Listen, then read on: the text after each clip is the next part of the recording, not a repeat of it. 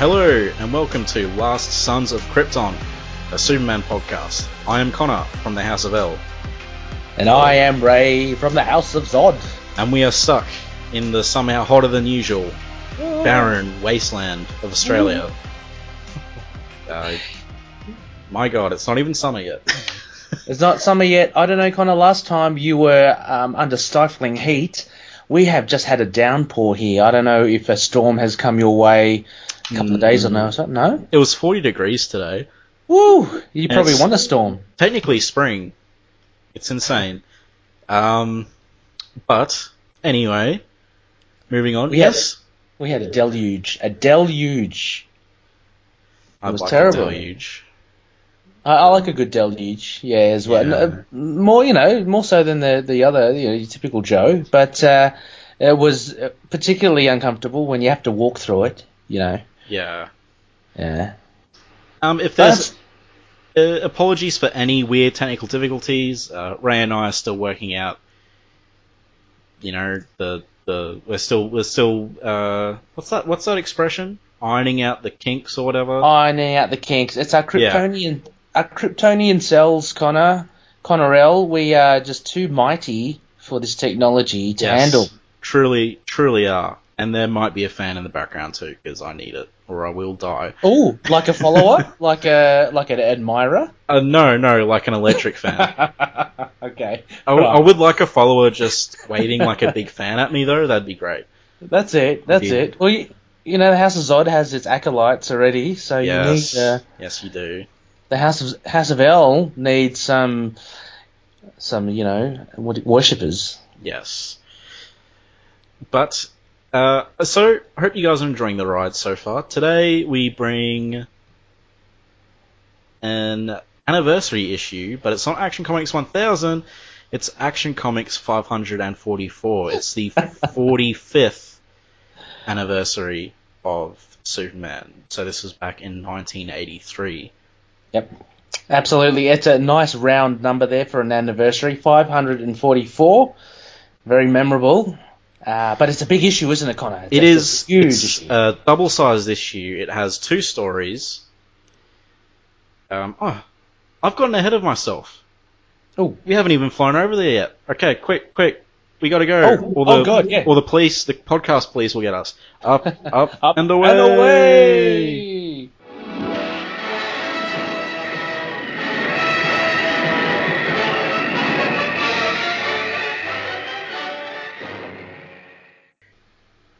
Okay, now we're here. Now I can talk about the issue without fear of cosmic reprisal. But yes, Action Comics 544. So this is a big double issue. It has two stories in it. And the first one's a Lex Luthor story. Second one is a Brainiac story. Hey, my two favourite Superman villains. Yeah.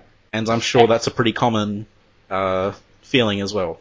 Yeah, and this was probably one of the reasons why, isn't it, Connorell, that we chose this.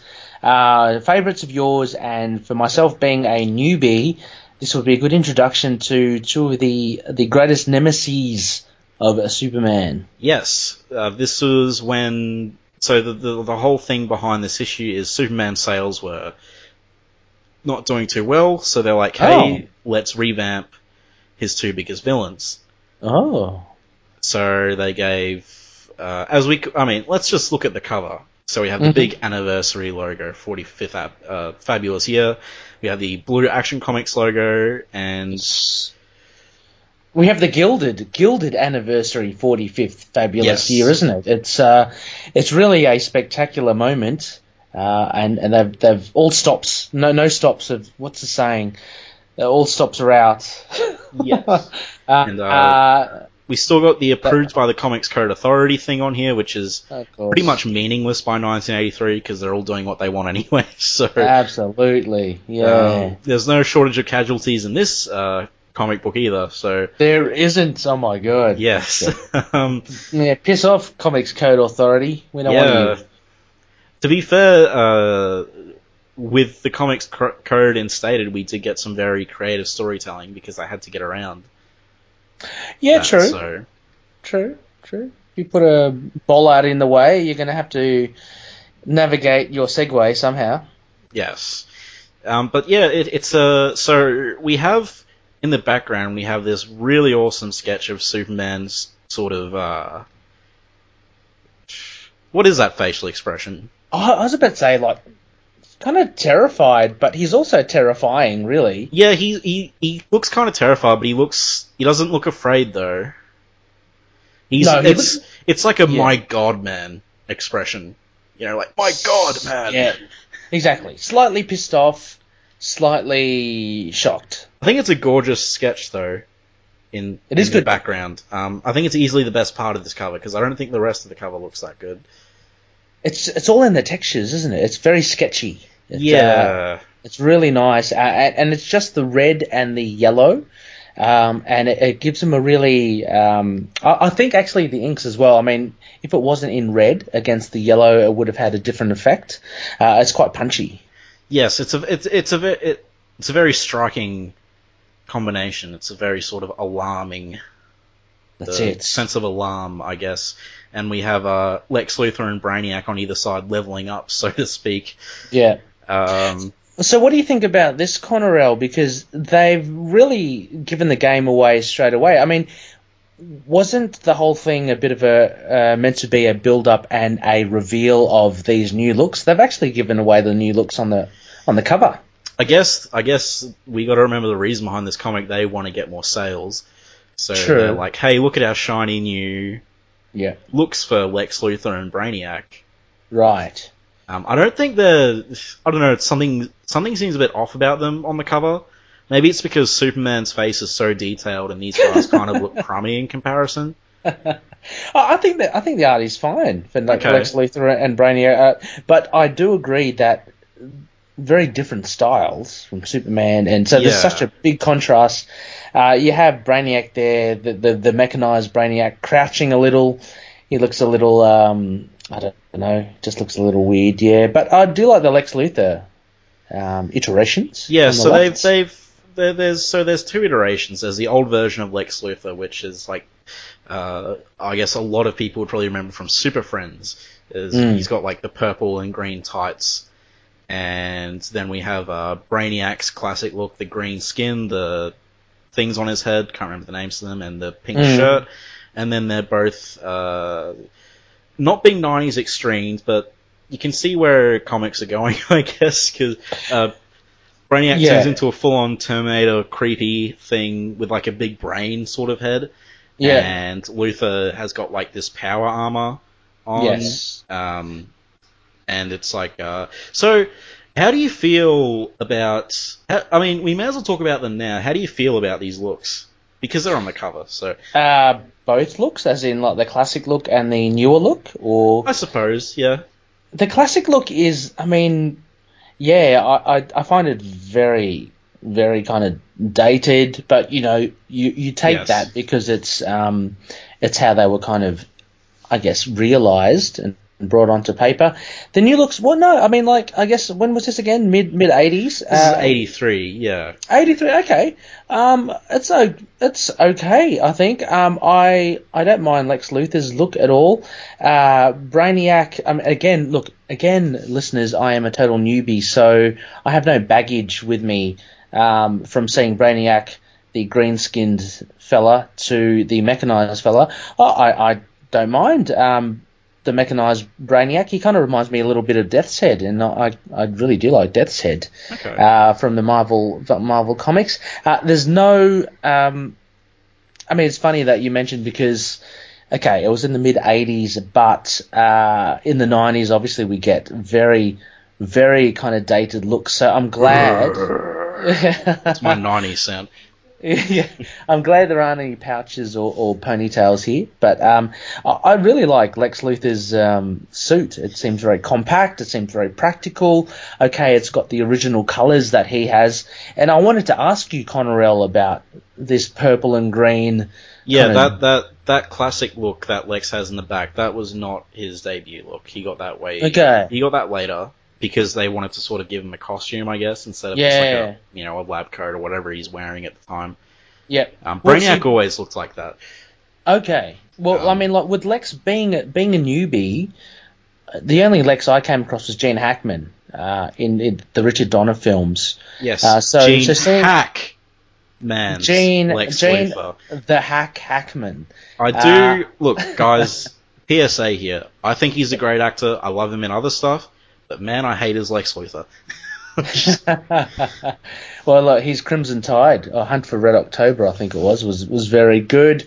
His Unforgiven was really good. Unforgiven was great. But, yeah. I mean, but that's how I was introduced to Lex Luthor, through Gene the Hackman. And so seeing Lex Luthor in a costume really kind of threw me a little. He starts to become less, I don't know how to explain, less realistic. Because Lex was first and foremost, Lex has always been like a mad scientist. Right. His whole public business facade came later. The guy's always been a lunatic, so...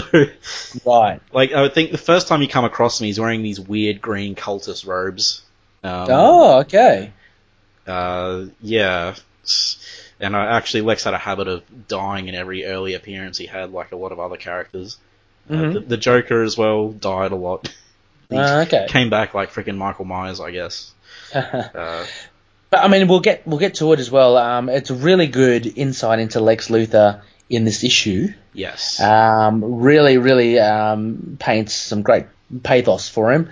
Brainiac, I like. What do you think of this mechanized Brainiac look?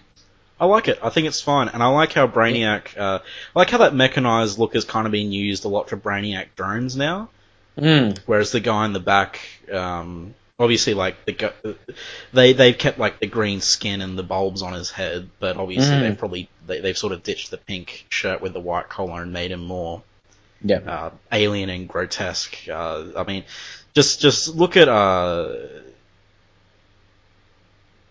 long story short, I like that. I like the skeleton look for Brainiac. Okay, and it's used more often. Like you were mentioning, his drones are kind of used like that. What is it? Like, help me out here, Connorell. What the hell is Brainiac? I have no idea. I had no preconceptions of what he looked like. The thing is, Brainiac's like... Okay, so in his first story, he was an alien. Okay. But that got very quickly retconned into... He was sent by the computer overlords of Kolu to collect cities and deliver them back to them to sort of spot their weaknesses. But of course, long story short, the computer tyrants got defeated. Brainiac has sort of become his own entity. I guess he's not really like taking orders from anyone anymore. Is he AI or something? Yes, he's an alien AI, but very sophisticated. Like, he got programmed with a personality, but he sort of like evolved past all that. I mean, he can travel through time and space. He has extremely high intellect. Well,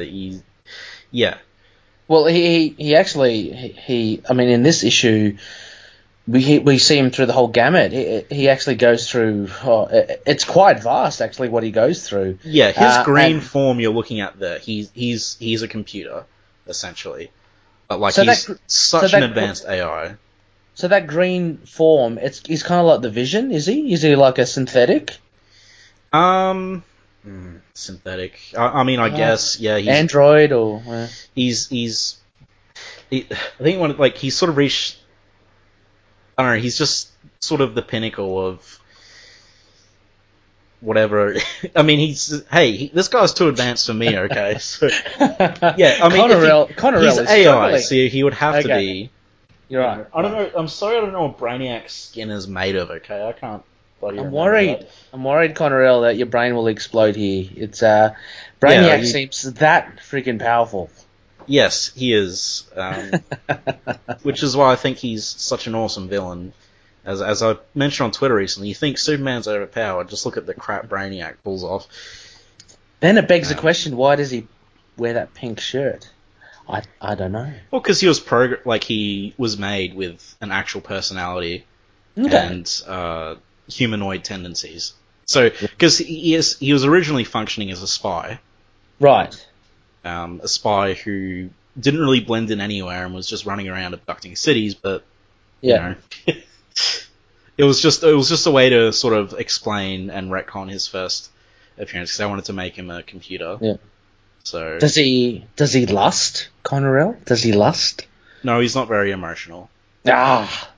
That's the thing is, Brainiac is obviously a much more formidable opponent than Lex Luthor, but Brainiac isn't driven by the same intense hatred.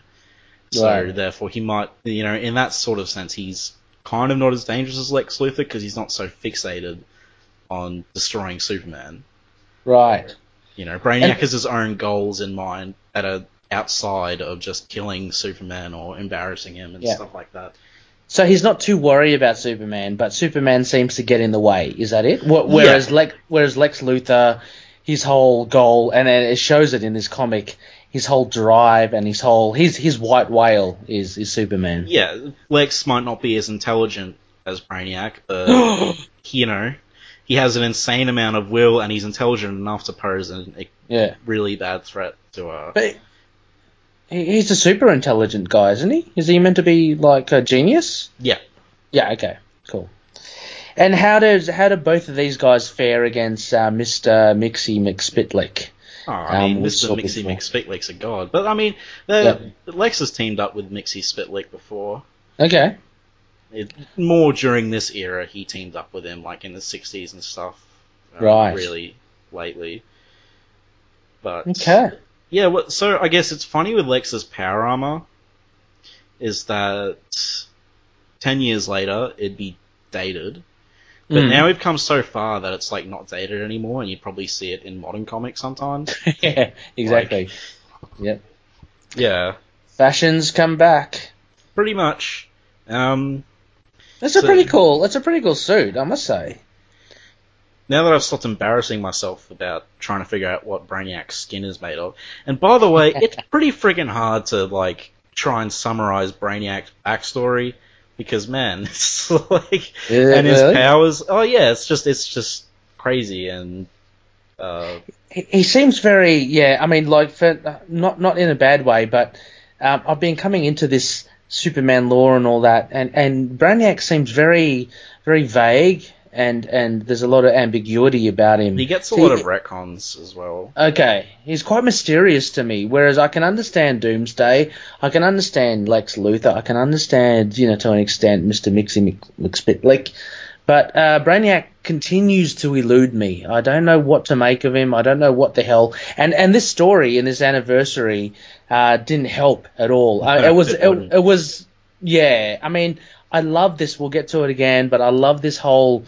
Oh man, it went out there, didn't it? I think I liken it to kind of like Akira, where he transcends anything. It was crazy. Everything.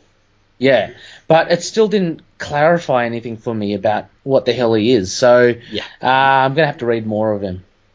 Yeah, definitely. He's as I said, he's essentially super powerful AI that's. Pretty much gone rogue, and he's running around doing what it is he wants to do, which is... we see how powerful he gets in this friggin'... Yeah. Oh, jeez. How do you compete with that? And would he be able to take on Darkseid or Darkseid or whatever he's called? Well, isn't he the biggest big bad? They've probably had... crossovers, but to my recollection, I remember in the Justice League animated series they cross paths and stuff, but Brainiac in the animated series is a lot less powerful than comic book Brainiac. But I can't remember reading any because, as I said, I haven't read that much Justice League. And yeah, of course, yeah. No, we if there was a team up like that was to happen, it would probably be in Justice League. So because Brainiac's been a Justice League villain before because. He has the cojones and the power set to be a Justice League villain, so... Yeah. I was spewing, because the new Injustice game, Brainiac's the villain. Is it a game? Injustice, the fighting game? Oh, Injustice, yes. Yeah. And Brainiac's the villain of the latest one, but I don't want to have to play as super dick cartoon villain, man. Ah. And just watch the Batman fan wank. He beats up Aquaman and Black Adam, Ray. Who does? Batman. Aquaman. It's an Aquaman kind of like superhuman. Yeah, I don't know.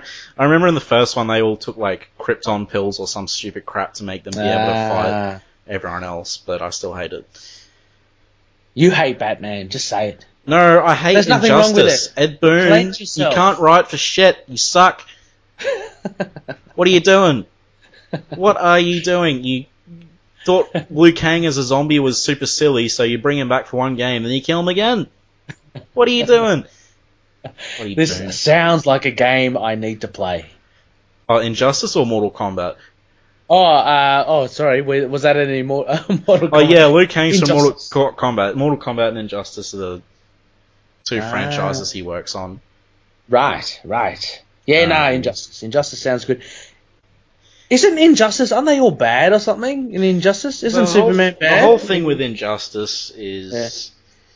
Essentially, the Joker tricks Superman into killing pregnant Lois Lane, and then he blows up Metropolis. Ooh. And that turns Superman into a dictator, essentially. Yeah, that's what I heard. And like it's kind of interesting at the start, but then everyone starts acting really stupid, and Superman turns into a cartoon villain that just kills people for no reason. Oh. And, like, there's a bit where he just blows up. It's so stupid. Like, it's... Okay, the premise isn't actually that bad. Mm. If you're going to make Superman... you know, go completely nuts and sort of turn into a dictator. Mm-hmm. They went pretty far with how you do that, is, you know, tricking him into killing his pregnant wife, killing Jimmy Olsen, and blowing up his city. Yeah. Okay, you know, I can see him not really liking that, but just the way it's executed and the way the characters act is just bad. It's a fighting game plot. You know? Yeah, I mean, essentially... It's just a reason for everyone to beat the crap out of each other, but the comic's actually been taken pretty seriously, and I've just got to say, the comic's not really that good. Yeah. And I'm not just saying this as a butthurt Superman fan, I'm just saying it's just shock value, the comic. It's sort of like you read it just to see who's going to get absolutely wrecked next and die horribly. It's kind of like an Elseworld thing, isn't it? Like, there's a part where a major character trips over... and breaks their neck on a rock. And it's Batman? No. But it's just a stupid scene that's just like, ooh, anything can happen, you know. You've got to be careful with rocks, Connor L. I know. Look, I know in real life you can trip over and break your neck on a rock. Does that really belong in this comic about, like, Dictator Superman? Yeah. Whatever. Why are we talking about Injustice? We're ruining this podcast. It sounds like something to explore later on. But, yeah, I mean, Dictator Superman sounds good. The other thing with Injustice is that concept has been done better in a lot of other material. Kingdom Come is essentially something Injustice will never be and is much better than Injustice with a similar premise. So hang on, does this mean that the villains are good in Injustice? Do they turn around and somehow... No. That would be good. Actually, in the Injustice universe, Lex is a hero. Yeah, that would be cool. He was like... He never turned into a villain in the Injustice universe. He was always... Because he had a hatred for Superman, but it's justified, because everyone hates him in that world, well, right? They're friends. Oh. And Lex sort of ends up being a double agent for Batman's resistance team. Never get me started with double agents and triple agents, Connor L. Just too confusing. Because Lex is such a good friend of Superman that he is ideally positioned to take him down from the inside. Ah, like a mole. Yeah, pretty much. He switches to Batman's side. Wonder Woman fans probably have it worse, though, because she just acts evil. Like, she didn't have her... husband and Sid Themyscira blown up. She just acts evil from the get-go. So she's married? No, I'm just saying, like, that would be the equivalent of what happened to Superman. Like, she doesn't have anything like that happen to her, so... Yeah. It's kind of like, why are you acting so evil and crazy? Oh, I don't want to see that. I like Wonder Woman. Oh, she is completely evil in... Oh... Well, I don't even know why. Like, they're just like, oh, she's like a warrior, so let's just make her a bloodthirsty, crazy person with no actual logic. just for fans who like to go. Oh, and down she's lusting over the super dick. That's like one of her main things, I think, is she's she's lusting over the super dick. Yes. Dictator. You're talking about sure. Well, Injustice. Look out for it, super fans. We'll be reviewing it. Coming to a Can't we review, like, the better stories with a similar premise instead? Look, we have the power to do anything. Superman Red Son was a way better Superman Dictator story. We're Kryptonians. We can do anything. It's fantastic. That's true. Oh, Red Son as well. Yeah, I've got a lot of questions. You just reminded me with Red Son. Yeah. It's good. Back to Action 544, though. 544. So, and we've got to add on the front cover, it has on the side with talents of Cary Bates, Kurt Swan, Murphy Anderson, Marv Wolfman, Gil Kane, George Perez, Ed Hannigan, plus Jerry Siegel and Joe Shuster. A lot of big names there. What? Yeah, that's a huge list there. I'll point out Gil Kane was one of the creators of Iron Fist. Oh, was he? Yeah. Roy Thomas and Gil Kane are... Oh, Roy Thomas. Oh, yeah, okay. They generally go together, don't they? Gil Kane, Roy Thomas. I don't know. Their names seem to meld. There's George Perez, as we, in our recent episode, very much in tune with Superman and Silver Surfer. Big fan of George Perez. Obviously, big fan of Kurt Swan as well. Kurt Swan. Marv Wolfman. He's been around, hasn't he? Yes, he's written a lot of Superman. I think his Superman is okay. He wrote a lot of Werewolf by Night as well, funnily enough, being his Marv Wolfman. Very, very... I find it a good title, with Jack Russell from the Marvel comics. Are you familiar with Werewolf by Night? Yeah, I've heard of it. I definitely know who Jack Russell is. Yep. Yeah, it's Marvel's take on the supernatural and the horror. Yeah. Marv Wolfman was there. I only remember it because of his name. But, yeah, he's been around for a long time. And then you got the creators there. Yes, Jerry Siegel and Joe Shuster. My God. What do they do on this? They write... Well, they just... Jerry Siegel writes, like, a two-page letter in, and Shuster adds an initial drawing that he drew for this issue specifically. Fantastic. So the first story is actually done by Cary Bates and Kurt Swan. Mm-hmm. Good art. The first... I'm getting ahead of myself.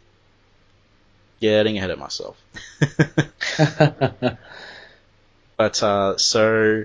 Yes, so the first story is called Luthor Unleashed. Now, Cary Bates is the writer. Cary Bates has written also a fair bit of Superman around this era. Pencilers is Kurt Swan, does not need introduction. Inker is Murphy Anderson. Colorist is Anthony Tolan. Letterer, Ben Oder. And the editor is Julie Schwartz. Yes. Now, do you want the synopsis for this one or the Brainiac one? Oh, can we do both or just one or the other? Oh, I meant, like, did you want to read out? Oh, sorry. Which one? Super fans, I will do. Can I do this one? But I don't have it. I'll link it to you. Yes, we are reading the synopsises from the wiki. We did not write this ourselves. Excellent. Because disclaimers? When that's an option, I'm taking it. Because some of these are really hard to summarize. I don't even want to try summarizing that Brainiac story. Like. Right. Can you imagine? Are you linking it to me? Here we go. Yeah, there you go. Here we go. So if you scroll down a bit, it'll have synopsis for Luthor Unleashed. Okay. Lex Luthor rises from the rubble following his most recent confrontation with Superman.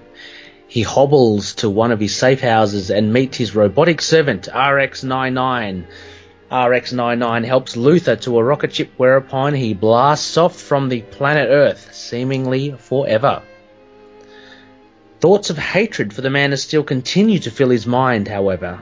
He flies to the planet Lexor, where his wife, Adora, comes out to greet him.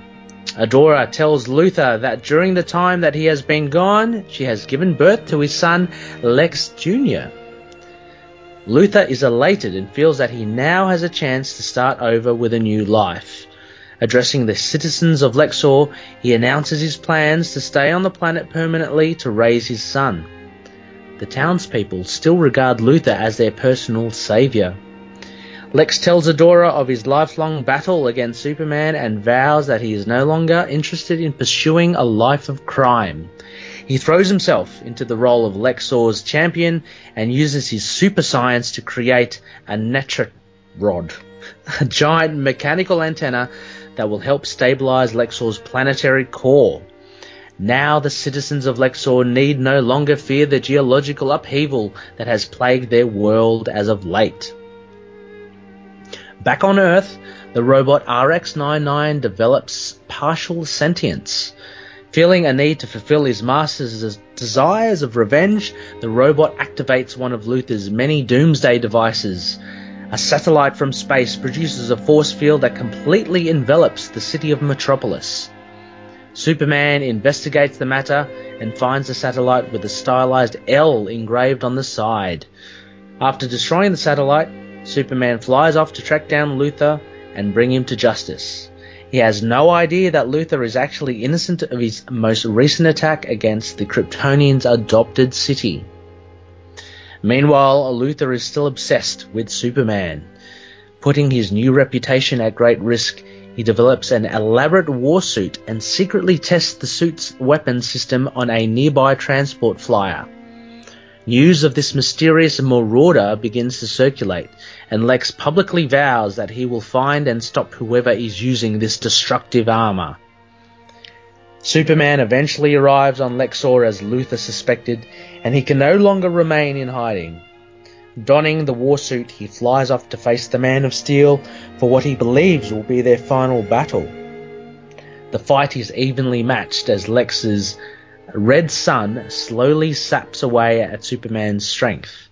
Superman's body is coated with a special sunscreen to protect him, but eventually this begins to wear off. During the battle, Lex fires a blast of energy at Superman with his gauntlets. The blaster ricochets off Superman's chest, striking the Neutron.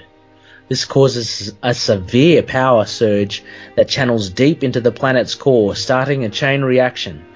Within minutes, Lexor's core explodes, killing millions of Lexorians. The blast hurls Superman backwards, and he believes that Luthor has died in the explosion. Turning, Superman flies back towards Earth, confident that he has seen the last of his archenemy.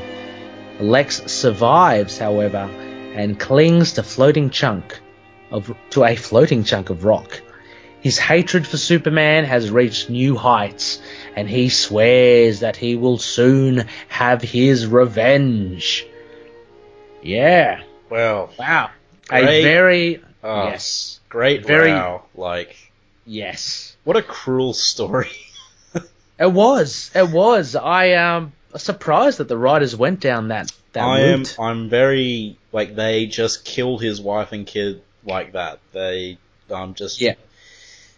You know, there's time spent to kind of know and kind of see the familial side of Lex. Yeah, it and he, really, yeah. This planet had been around for a while. It came in the 60s. You know, he got married before this issue. Like, this wasn't stuff just invented for this issue. Mm. You know, they just. So Lexor was in and out of Superman comics since the 60s. Yeah, I don't really remember it appearing much at all. As I said, I've read, like, chunks. I haven't read, like, a full, continuous stream up until now. But you're familiar with Lexor, right? Yeah. The issue where it debuts is a quote-unquote classic Lex story as well, which makes that story kind of sad, I guess. Yeah. Yeah, I mean, so it was a really, first impressions, I guess, Conorel, apart from the massive hit in the gut towards the end of the issue. It's another great Lex story, you know, it's similar It's similar to that Lex story we talked about in Action 1000, where it just shows how much he... I guess this story is probably shows it more, how much he just absolutely hates Superman. Like, it's just this unholy amount of hatred dedicated... Like, he ruins his life, essentially, because he just can't get over it. I mean...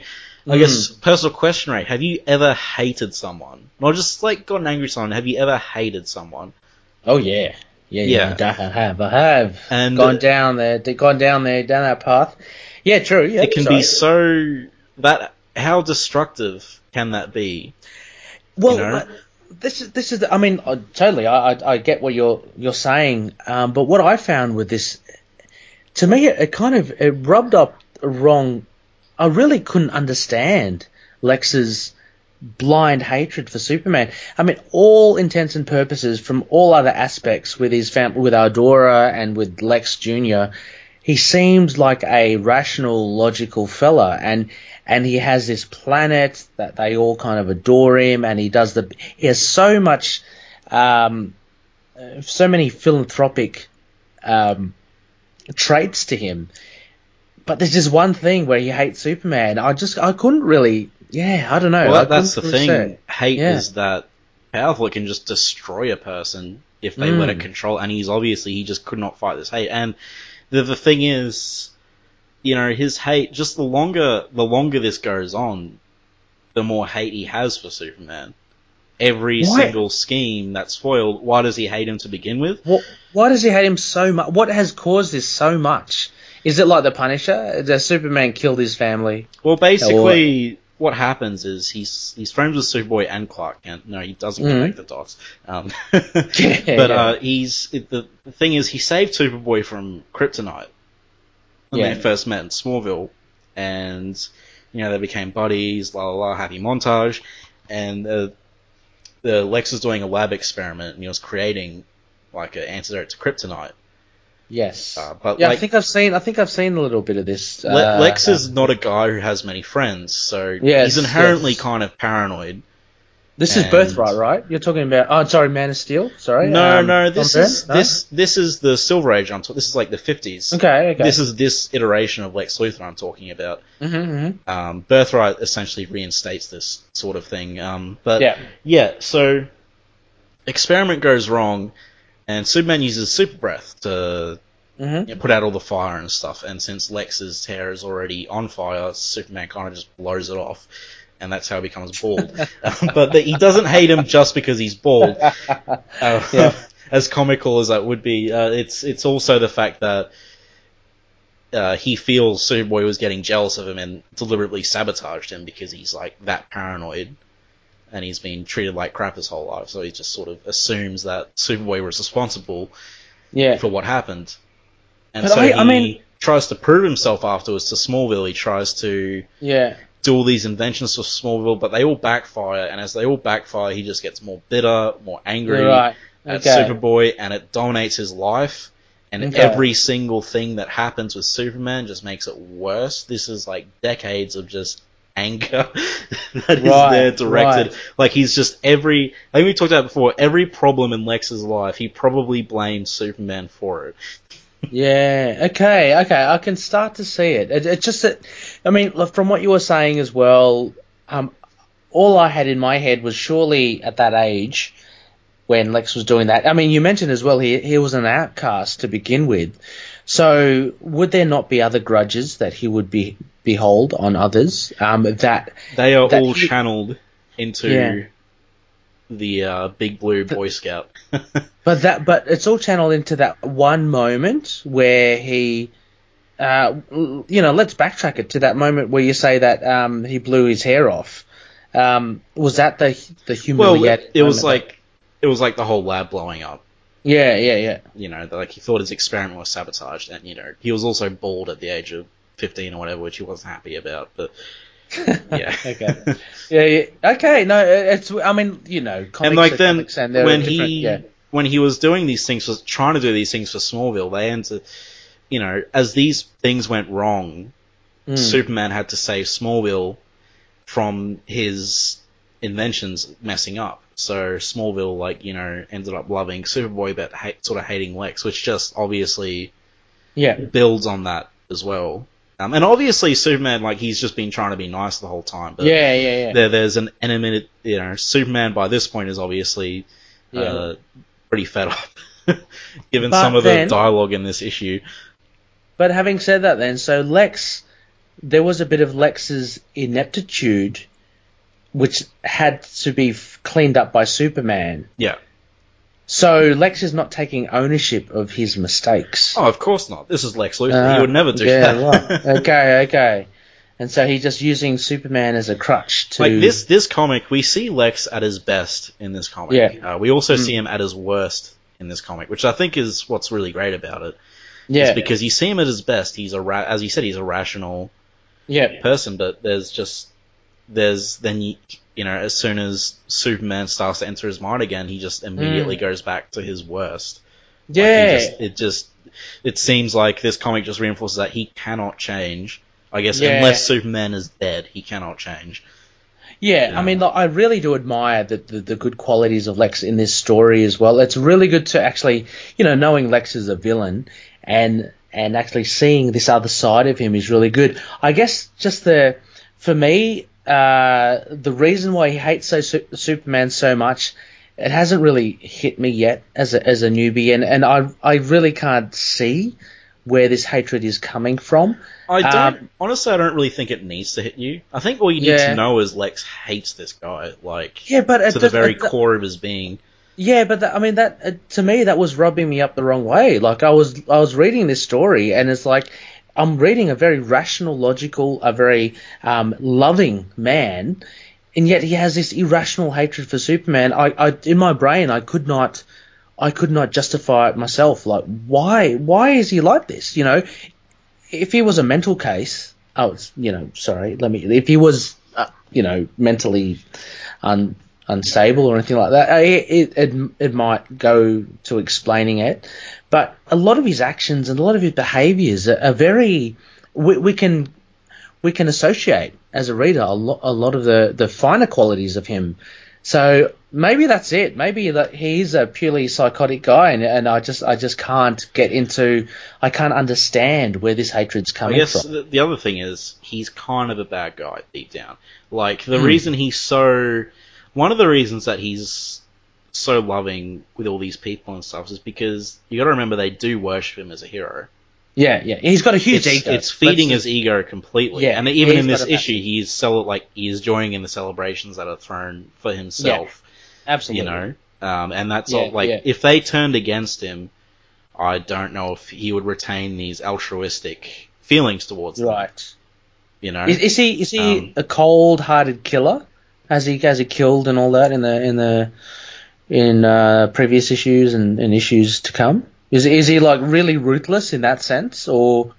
Yeah, generally he's like ruthless against Superman, but I mean I wouldn't put it past him. I mean against humans, other humans or defenseless people. That's the thing with the comics code. Like before all the Lex stories before this point, he wasn't really, you know, it was more about him fighting Superman. He wasn't like killing other people. Yeah, if that makes sense. Yeah. But I'm sure he wouldn't care if, you know, someone, if like another person died. Like he cares about these Lexorians. Yeah. But yeah. I mean, because look, I'm thinking again. I'm just jumping companies here. Super fans, Connor as well. You know, huge Daredevil fan. Like Kingpin, for instance. Kingpin, you know. As much as you can empathize and humanize him, he's a little rotten to the core, isn't he? Yes. And you can understand, like, you know, the things that he does are terrible, you know. And that kind of then, I guess in your mind, it justifies, okay, so he's a bad guy. With Lex Luthor, I guess I haven't read that much where I don't see him do diabolical things. But I just can't understand where this. He's your mad scientist at this point. Yeah. You know? Right. But as I said, like the thing is, like his hate for Superman is like who he is. Yeah. That's essentially what he is now. Yeah. His existence revolves around him. Like he's absolutely obsessed It's completely obsessed. You know, think Stalker, but murderous and, like, super obsessed. Okay. You know, he just, like, I mean, like, it's like slipping. Mm. You know, you slip back into bad habits, or you slip back into a bad state of mind. That's exactly what happened to him here. True. You know, he could not best his inner demons.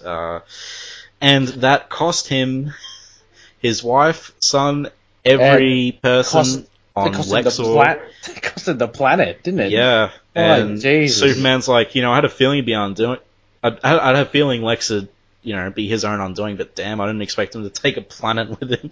Yeah, exactly. Look, and one of the things that gets me, look, I'm just rifling through these pages as we discuss this. Yeah. One of the things that gets me, and I guess it is Kurt Swan's art, is that there's so many depictions of Lex's portrait of his face. Yes. That has such a human...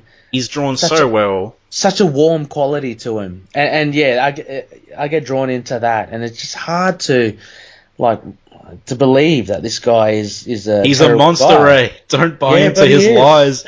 He is. Oh, I've been lulled into his siren's call. It's terrible. Well, actually, having said that as well, so he is a little deceitful. I mean, there is the Marauder. He lies straight up to his wife. And to the Lexorians as well. Yeah. Like, there's a Marauder who they don't know who it is, and that destroys the cargo was going through, and he blatantly lies to everyone, saying, you know, we'll catch this person. It's him. Yeah, it's him. Yeah. So I found that a little diabolical. Definitely, I think at that point he'd pretty much been consumed by his hate. Like, he wanted to. You know, and I love that shot of him bursting out of the wall in the Marauder armor. As you said, there's so many great shots of Lex's face. Well, that one as well, yeah. Yeah, that one, he's very menacing in that one, obviously. Mm. He's really come out to play. But as you said, there's so many, like, warm shots. There's just so much detail in these, and, you know, I guess this is why Kurt Swan is... you know, one of the greatest Superman artists, if not the greatest. Yeah, he's really good. Yeah, he's really good. And we have Angry Superman, which is good as well, because Superman is very fed up with Lex in this story. Oh, which one? Because he actually shouts a couple of times, doesn't he? Where is he angry?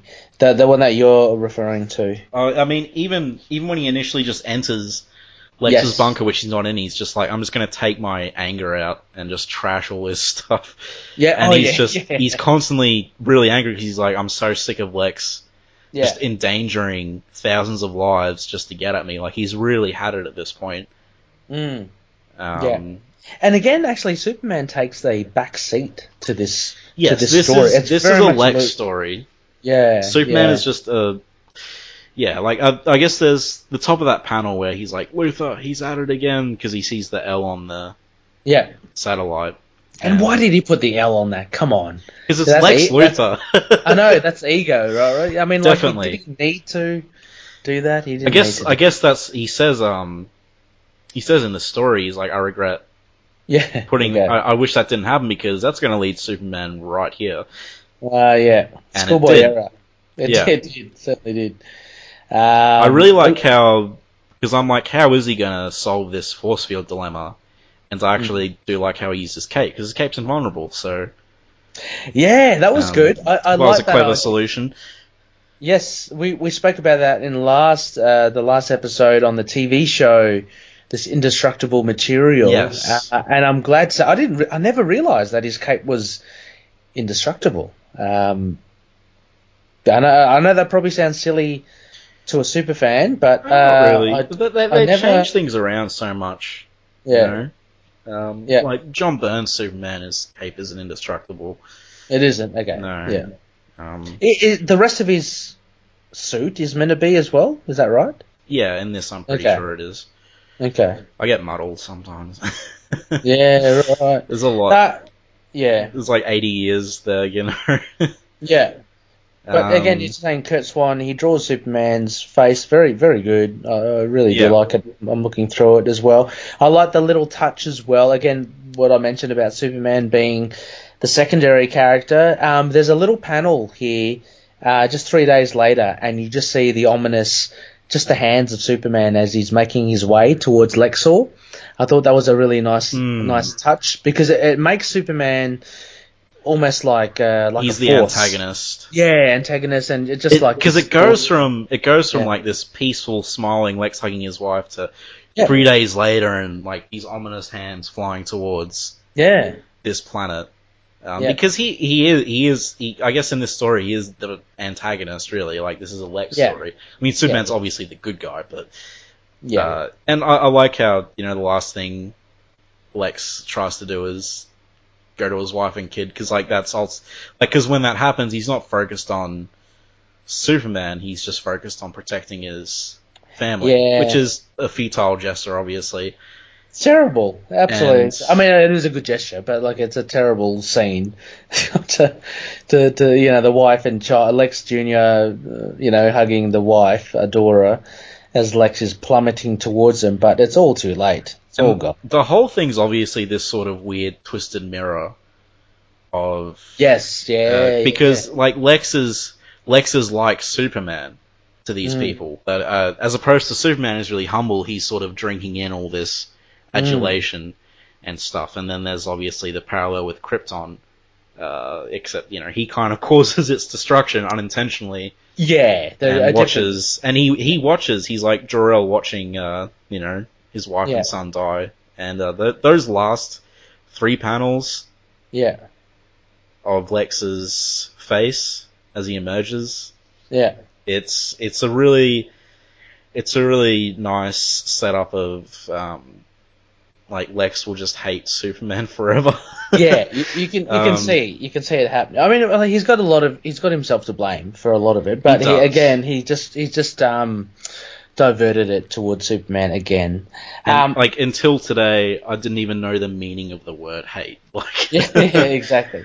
Yeah, he thought he hated before. That's not hate. This is hate now. So, and what's crazy is that this whole thing was kind of just like a sort of gimmick to get him in a new suit. And you end up with this kind of really heartfelt, great story to go with it. Like, I thought it was just going to be like, oh, he gets a new suit and they fight, but no, there's so much more than that. And so many repercussions. I mean, like, the whole planet is gone, so that's fodder for writers down the track, you know. Definitely, and like, it just, it obviously it reestablishes their enmity. Pronounce that wrong, but like, you know, it just reestablishes the anger, like how much they hate each other, you know, just the arch nemesis thing. So and then we get an awesome pin-up on the next by page Perez. By George Perez. I love that silhouette of Lex in the back. That's good. I love the little almost the dartboard at the back of Superman. Yeah, the big hole in his chest. Big hole in his chest. So are we led to believe then, so this suit protected Lex from the destruction of the whole planet? I would say so. Wow, that is some pretty good suit. Well, the whole thing is they want to give Lex a suit to be able to fight Superman with. Which is debatable if you need to give that to Lex Luthor's character, because the whole thing is his brain over brawn, you know? Yeah, that's right. Does he need, like, a suit to go toe-to-toe with him? Exactly, and Superman's got villains to do that anyway. Yeah, he's got Mongul, our favourite. Mongul, he's got Mongul. Yeah, grapefruit head. He's got Brainiac. I mean, he's got Metallo. Yeah, Bizarro. So you wouldn't need. Why would you need Lex, who his strength is his brain? Need him to have a suit. But is this made out of anything in particular, Connor, that we know? That, you know, that is it adamantium or we found vibranium? That he found like the ancient lab of the people who used to live there. So it has to be some alien substance. Yeah. Which, you know, would do the trick. That's that'll do it. That's it. I mean, I say like, why give him a suit? But the suit's pretty iconic, so. Well, it is used, isn't it? Like these days, isn't it? So, and like, with slight variations. Yeah. You know, Lex Luthor's battle suit's iconic look. He has it. You know, have you ever watched the opening, like the cutscene trailer or whatever to DC Universe Online? No. He's using a power suit in that. It's really cool. I'll link it to you after the show. It's like the CGI big battle between the Justice League and Lex Luthor's cronies. And he's got like a big power suit in that as well. Okay. But yeah. Anyway, also, Conrad, before we move on, I do like the use of. I found the use of sunscreen. But second, I like this whole thing about, and again, this is totally new, but I never knew it before, this Red Son kind of stripping Superman of his powers, like, because that's not the same as our sun, I'd imagine. Yeah, no. Yeah. So that's cool. So the whole thing with the Red Son is that Krypton had a red sun, so like it has a sort of similar gravity, which would just sort of make him like an ordinary person.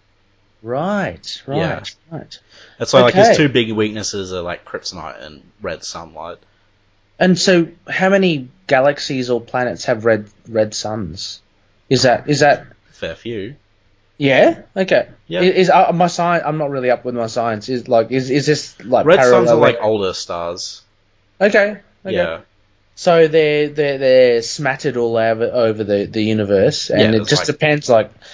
You know, if you know, say for instance, hypothetically, Conrad, you and I, we set up our own planet somewhere. We could hypothetically find a place with a red sun and would be safe from Superman. Is that the idea? Yes, but we would also be powerless.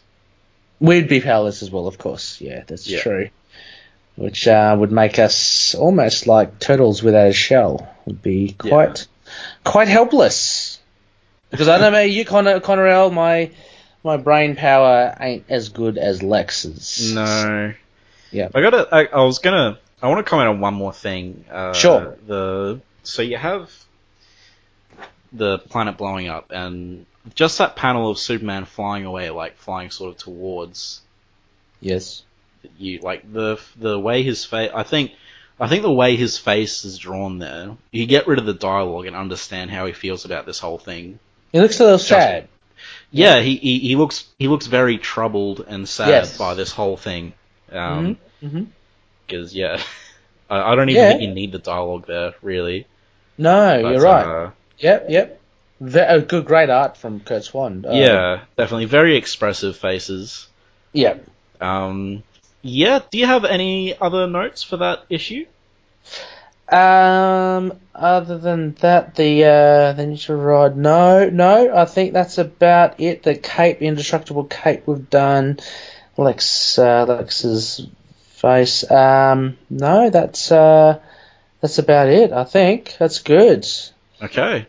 Yeah. So I guess how many exploding Lexors do you give that issue? Oh, God. Look, I would give this a good 7.5, I'd say. Pretty decent, pretty enjoyable run as half an anniversary issue goes. It revealed a lot for me. Again, super fans, every issue I read, every issue I digest fuels my knowledge of Superman, so it's all a learning experience. I gleaned a lot from this, which is good. Lex's story is good. I didn't know he had a son. Well, he used to have a son and a wife. Yeah, long gone now. It actually paints a really good picture of Lex and makes me empathize with him a lot more.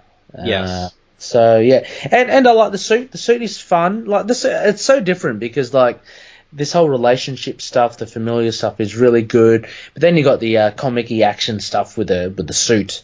And I don't mind the suit at all. You know, I'm not fussed. Yep. It's a good design. It's pretty cool. But as you mentioned, Lex's thing is his brain versus brawn. So I'm not really fussed with the suit. Yeah. It's good that he's got it because then I know that he can actually go toe to toe with Superman. He won't die. He won't he won't break his neck over a rock.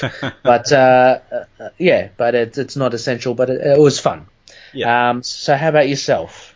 I would probably give it an 8. Mm-hmm. I think, I feel like this is one of the quintessential Lex Luthor stories. It is very good. It's very good. another great look at his character. I feel like any Lex Luthor fan would love this story. Mm-hmm. I feel like any Superman or like fan should read this story because it gives it's a very good story for his most notable villain. Mm-hmm.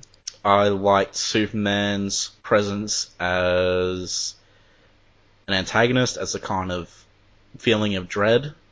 Yeah, you kind of don't want him to go to Lexor. I just thought that the story was very well crafted. The artwork was great. Like you, I don't think the power suit works for this story, but the whole background with like this is to introduce the power suit. It's like, oh, it's not really needed, but So good 8 for me. Okay.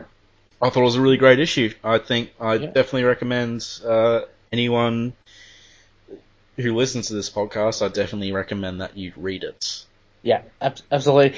Sorry, there was one thing, Honorel, I did forget to mention. Yep. It was the device with RX99. I thought that was a little clunky. I understand why it was done. So RX99, the servant, robotic servant of Luthor, setting off a Doomsday device, doing the whole force field over Metropolis. It actually grabs Superman's attention and kind of gives him a purpose to seek out Luthor. Yeah. I found that, I don't know, connecting those dots together to get Superman to look for Luthor a little clunky. Fair enough. It was pretty elaborate. It could have been done simpler. Yeah, exactly. It resulted in the neat little solution he had for that problem. Yeah, that was fun. That was good. You know, I understand what you mean. Like in terms of story flow and pacing, there was sort of like two different plots going on. Yeah, yeah. And this incidental thing, which was a RX-99, just an arbitrary robot.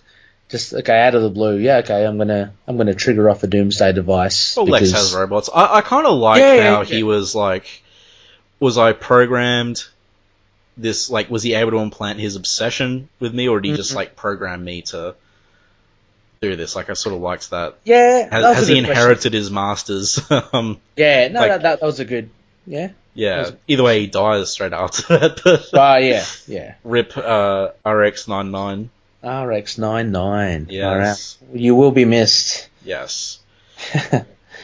Well then, shall we get on to the Brainiac story, Rebirth? Yeah. Okay, so Rebirth is written by Marv Wolfman, pencils Gil Kane, ink is Gil Kane, colorists Gene D'Angelo, letterers Ben Oda, and editor Julie Schwartz. As Superman patrols Metropolis, he begins to experience feelings of alienation. Although he calls himself human, he still feels like an alien outsider. He flies off after rescuing a blind girl, he flies off into outer space to investigate a potential problem with the computerized planet where he last fought Brainiac. The planet's sun, Epsilon 4, goes into supernova, and Superman is caught in the solar winds. What Superman doesn't realize is that the comatose swarm of Brainiac trapped inside the core of the prison planet has stimulated the star's unstable core, forcing Epsilon 4 to nova. Superman then flies rings around it and forces a bit too much gravity into it, and it becomes a black hole. The energy released from this causes a reaction in the prison world's electrical systems, and Brainiac begins to lose physical cohesion, much to his dismay. His consciousness becomes a data stream that travels across the galaxy, absorbing massive amounts of information. He even goes to before the Big Bang, and is then flung back forward in time, back to the prison planet. The data stream interfaces with the planet's computer systems. A new body is then formed to house Brainiac's consciousness. The villain is reborn and constructs himself a ship in the shape of a giant skull.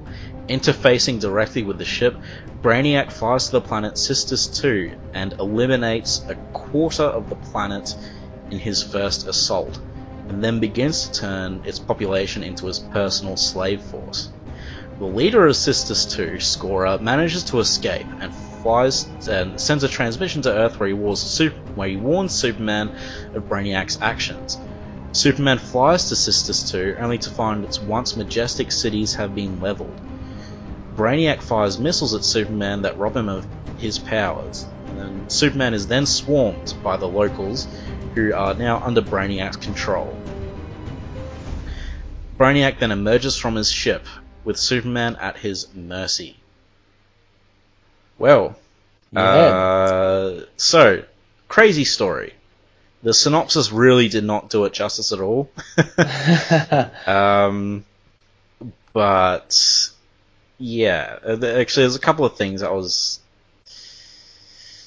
Yeah, so... you weren't too impressed by, or...? This issue? Mm. No, I really liked it. It was It was very crazy. It obviously it ends on a cliffhanger, mm-hmm. instead of establishing a new sort of status quo. So why don't you go ahead? What are your initial thoughts? Yeah, look, initial thoughts. I enjoyed more the Lex Luthor story than this Brainiac story, but upon reflection, on a more higher concept level of this story, I found it quite fascinating in the fact that Brainiac transcends. He transcends everything, really. Yeah. It's really a massive... And not only that, but Superman is massively powered in this as well.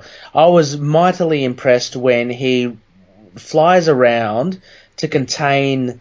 I'm just taking it back.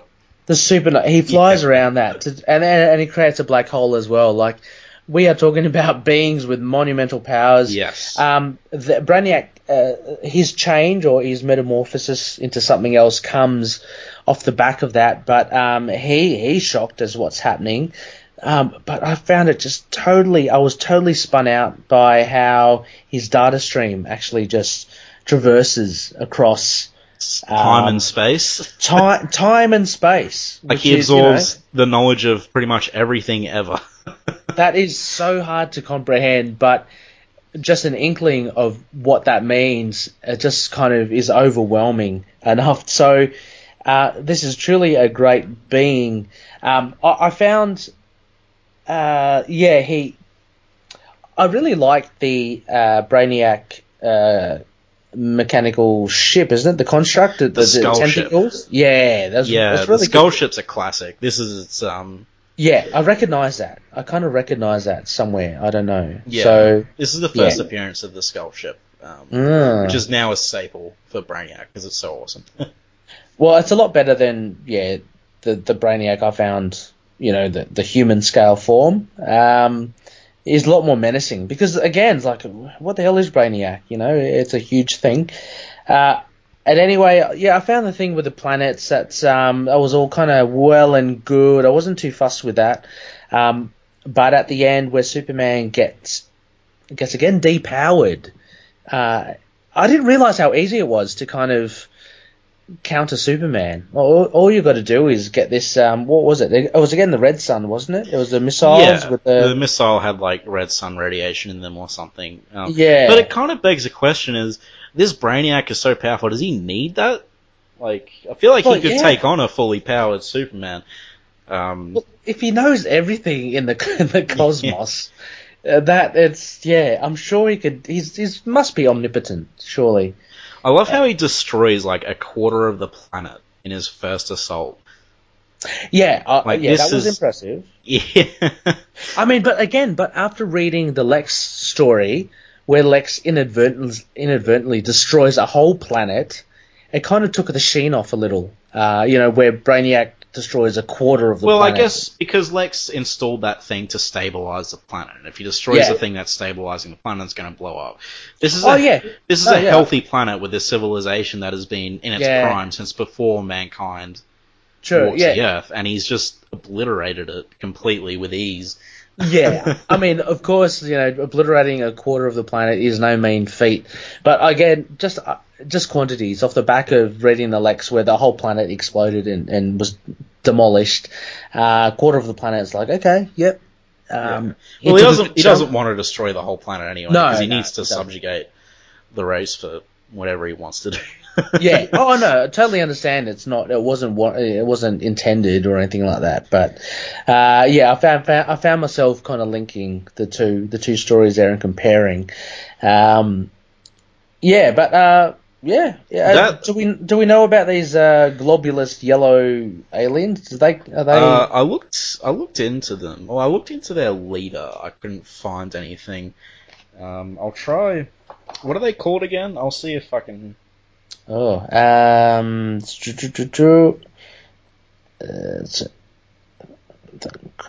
Kra. I don't know what's that. Scorer, Cystus II. I do love these interplanetary things, Connor. This is good. This is what I want. The cosmic stuff. This is it. This is where the money's at. This is it.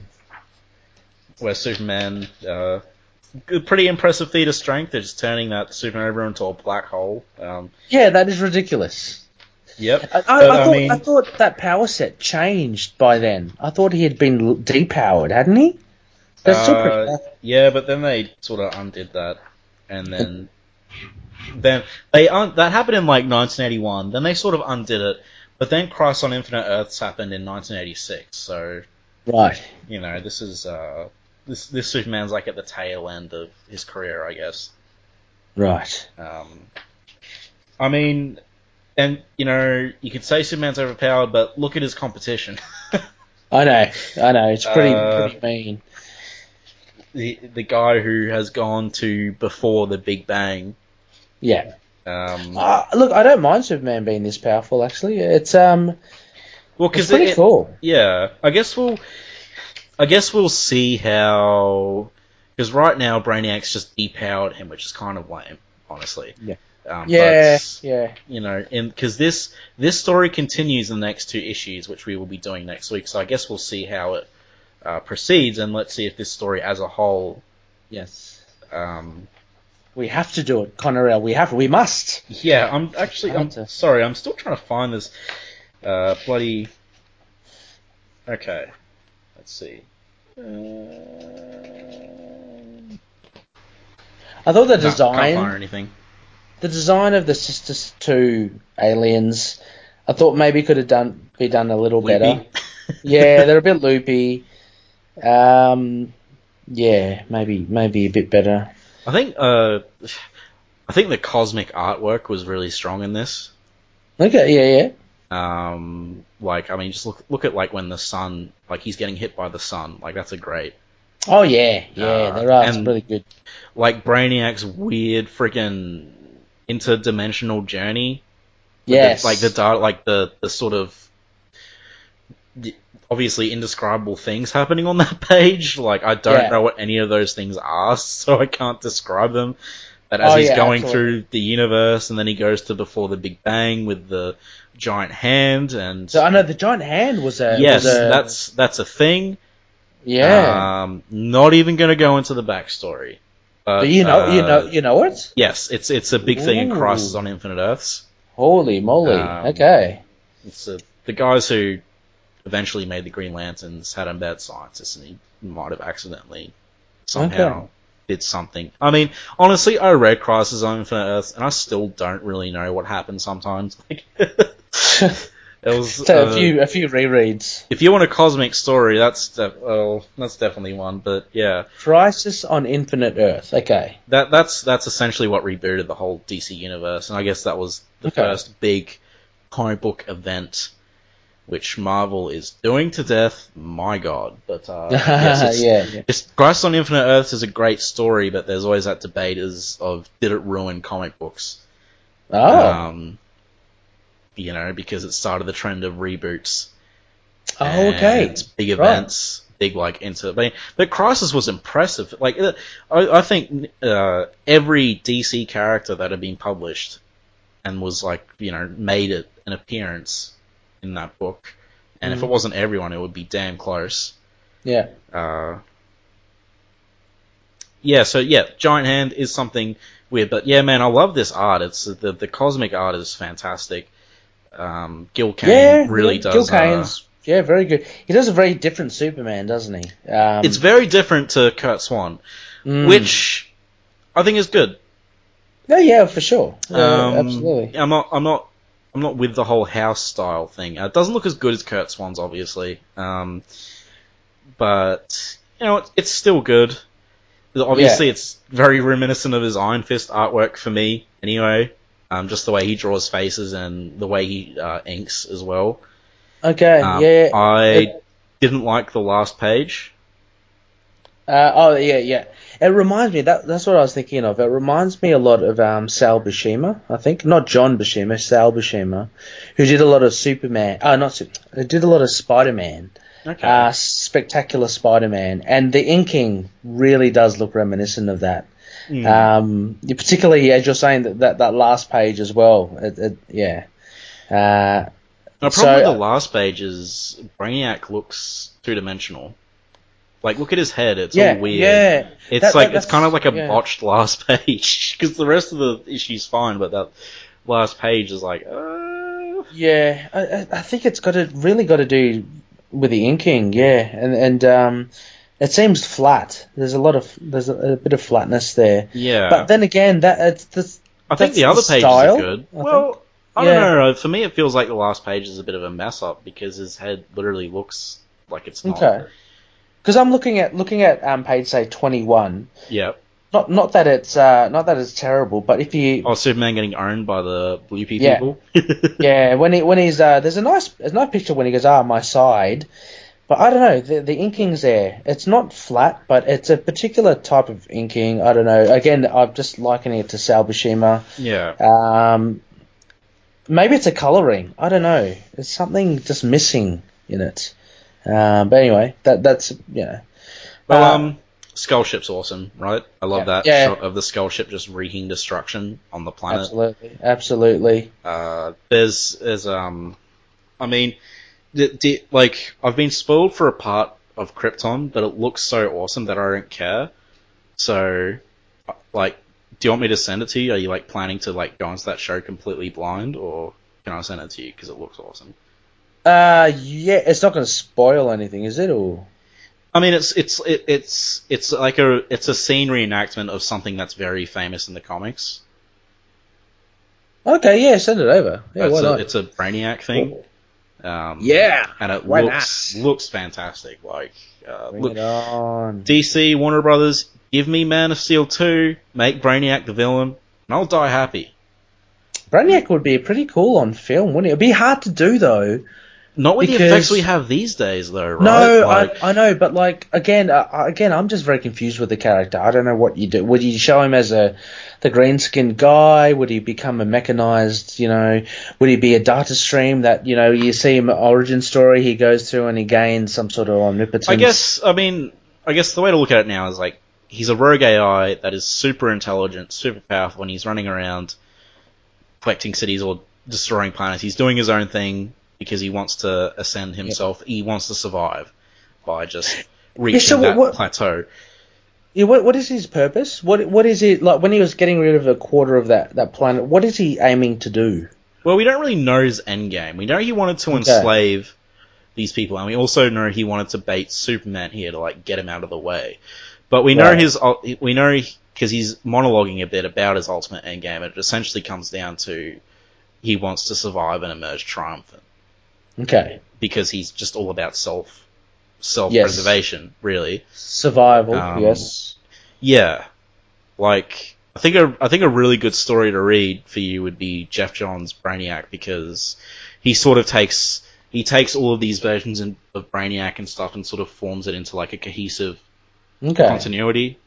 I've got the Superman Essential Brainiac. That could be it. That might be it, yeah. Yeah. For me, I guess it's not complicated for me. I guess because once I don't know, it's hard. I might just be someone email in if you can. Cause I might just be bad at explaining Brainiac, but in my head he's not really that complicated. Okay, he's just cosmic powered AI that's super powerful, runs around stealing cities and or blowing up planets, whatever.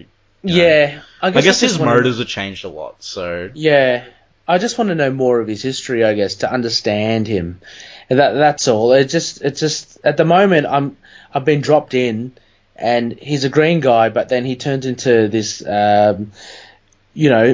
bubble stream that goes across, and then he becomes a robot. And I just don't know. I don't know why. I don't know what's happened. He's still a robot when he's green. He just looks different. Yeah. Like. And when he was green, did he still want? Was it all about survival there as well, or was he after world or universe domination, or what's his ambition? He was trying to send. Capturing cities when he was green. That was the main. Was he? So capturing cities to have slaves and for him to be a king? Well, the original explanation was... Okay, let's just ignore the original explanation because it's not canon. The thing is, as I said, he was sent by the computer tyrants as like a spy to collect the major cities off all these worlds to figure out the weaknesses of those civilizations, and he would send those model cities back to that world. But like that's not really a thing here. And like the modern Brainiac... Okay. This is probably just the way to think of Brainiac. He goes around, collecting cities for knowledge, trying to improve himself and become like the ultimate form. Like that's all he really does. You know, he's just constantly trying to evolve. So that kind of explains it, because again, like what threw me is his name Brainiac. So he's gaining knowledge. Is that? You know, usually names kind of give away things as well. Like to an extent. The most common Brainiac things is like what the Jeff Johns thing did, which is a really good backstory for Brainiac, is he would take the major cities off a planet and then destroy the planet, so he would retain all that knowledge. Yeah, you know what I mean? Like he's just think of him as like a giant asshole in the universe, just running around. Like giant you remember the brains in Futurama, like. Oh, I'd never watched that. There's giant brains that are just running around being assholes, destroying planets because they just want to evolve themselves and get all the knowledge in the universe. Brainiac's just like he's just that and I guess that's the thing with Brainiac that we mentioned before is he doesn't have that obsession with Superman. No, that Lex does. So I guess Brainiac is a bit more of an enigma in that sense. Yeah. I'm explaining this really badly, and I apologize, because Brainiac's like a... Obviously, he's Superman's... Well, greatest foe? He's not Superman's second most famous villain, but, like, he's... You know... He's a very well-known Superman villain. Yeah. He's, surprised that he hasn't made his way onto film yet. That's what everyone's so frustrated about, because, please give us Man of Steel 2 so we can get a villain that's not Lex Luthor or Zod on the big screen. So we've had Zod, Nuclear Doom, Man. We've had Zod. Actually, we got Doomsday, I guess, but that was more of like a Lex Luthor thing. Yeah, a bad Lex Luthor. Oh, that was Lex, wasn't it? Oh, that fella was Lex. I can't believe that. Yeah, it's a bit weird, isn't it? Yeah. Yeah. I'd imagine your favourite Lex would have been the Kevin Spacey one. Favourite Lex is Smallville. Oh, okay. Really? Favourite movie Lex is definitely... Like, as I said, my dream casting for Lex Luthor is Kevin Spacey. Okay. Because, you know, look, we're not going to go into the whole drama with Kevin Spacey. No. Okay, I'm just talking about him as an actor, not a person. I think he would be... Exactly, let's talk about his art. You know, as I said, I think the problem with Kevin Spacey's Lex Luthor is they wanted him to emulate Gene Hackman. It's like, no, you got to let him do his own Lex Luthor, because he would be menacing. Hell, he was still menacing. He was more menacing than Gene Hackman. He was menacing. I agree there. And he was kicking Superman in the head. Like, yep. Yeah. Anyway, back to Brainiac. I love that pin-up page at the end, the new Brainiac. Let me just pull it up. That is a good one. Like the dead aliens and like the skull ship in the background. He's got that spear or whatever. I just think it looks cool. Very Terminator. I get visions of Terminator because of the skull, the metal skull. I get a kind of Mongul vibe, like a warlord vibe, but Mongul where is Mongul? Are we going to do a Mongul one soon? Oh, dude, you know, I mean, hey, you know, Len Wein made Mongul, right? So we got to do There's a Len Wayne DC hardcover coming out, and there's a lot of Superman stories in there. So Mongul versus Wolverine, that would be really good. I'm pretty sure Mongul would win. Really? Mongul goes toe to toe with Superman. Like, yeah, true, fair enough. What is anyway? Mongul is a Anyway, he's a giant alien dick grapefruit. Special character. He's a very special alien. Like, he's just a jerk that runs around conquering things. Like, a bully. That's what I love about Mongul. A bully. Yeah, he's just a big bully, and if he gets really mad at you, he'll put a plan on your chest and then laugh at you. Yeah, that's right. Yeah. So very good. The new Brainiac, the new design is good. It's revamped it. It's modernized things. It's brought things into the mid-'80s. With a plum. It doesn't look... To me, it doesn't look enough like Terminator to be a ripoff, if you know what I mean. Oh, no, It's very Terminator-ish, obviously, but, like, the design of his head. Well, Terminator came out around, 83, 84 as well? Around this time. It's pretty close, isn't it? Yeah. Like, his head's like a big brain hive thing. Like, it looks pretty different to Terminator. We say Terminator because he's a metal skeletal thing, but... And the red eyes, but... Terminator came out after this, so... Yeah, I reckon it probably did, yeah. it came out 84. Yeah. This was 83, so... Yeah. Terminator, what are you doing? James Cameron. James Cameron, we found you out. Bastard. You bastard. It says designed by Ed Hannigan, Brainiac, and inked by Dick Giordano. Yeah, very good. I like the little alien hand there. It's got like suckers on the alien hand. Yeah. So I had a couple of notes here. Did you? So we had Superman having like an identity crisis again, which this pre-crisis Superman has a lot of identity crisis moments. Did you enjoy? Because I remember you expressed interest in Superman having an identity crisis. What did you think of his moping at the start about being an alien? Oh, yeah. It was very fleeting. It was fleeting. Yeah. I didn't really, to be honest, I didn't really have any relevance to the issue either. No, it didn't. That's why I forgot about it straight away. The issue's kind of just Brainiac going on his weird existential journey and then that was the main smacking Superman down. But Superman's kind of like... I'm an alien, people like hate me and stuff. Yeah. I do like how he says to that chick, she's like, you saved her, and he's like, I'm just a man. Yeah, and okay, dude, I mean, I get it. You want to be a normal guy, but you're flying around. Yeah, that's right. No, that was good. That was him doing his domestics again. My thoughts on that. But the... Yeah, I mean, it was very fleeting. I want to see more of this, more of this his identity. Identity, and I mean, it was pretty much just the one page, wasn't it, at the beginning? Yeah, a couple of pages. And then then he gets hurled into domestic duties here of saving a blind girl or a guy. I don't know. It's so tedious, isn't it, Ray? It is. Come on. Here we go. Oh, Superman saves people. Oh. Exactly. What's he doing? That's what Batman's meant to be doing, isn't he? What's he doing? Yeah, because Batman's faster than a speeding bullet, right? Like, leave it for those. Look, that's what Superman does. You got to show what he's doing in his life. I mean, you just show him looking at like porn on. It's not as exciting, is it? No, exactly. No, true. We have to get him in his best. Look, I want to know again. Look, this is actually Man of Steel insurances and damage. He damages this car here.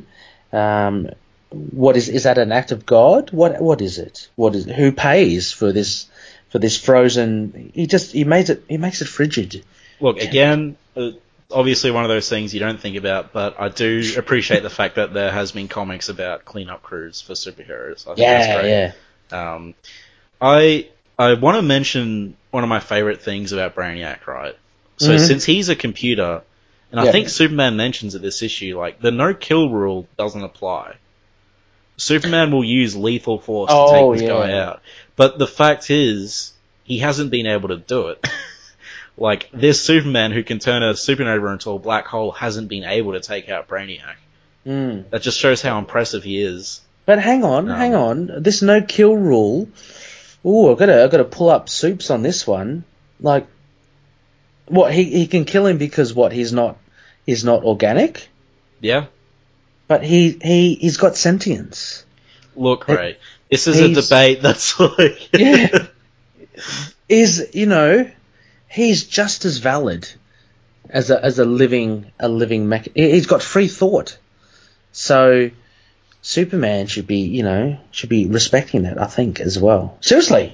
No, that you bring up a good point. That's logic. Like, Brainiac's a computer. All he does is run around taking cities and killing people. So I guess Superman just doesn't treat him as... Yeah, true. But, like, he's not... It's like, I'm going to put this dangerous AI that has traveled time and space in jail. Do we see the softer side? Does Brainiac have a family? A Brainiac Jr. or a Adora? Funny Brainiac. You mention that. Okay. Yeah? So, first off, no, Brainiac does not have a soft side. Second, I mean, if this issue didn't tell you that anyway. But there is the whole... Are you aware of Brainiac 5? No, I have no. Are you aware of Legion of Superheroes? It sounds like a kids band. Well, Brainiac 5?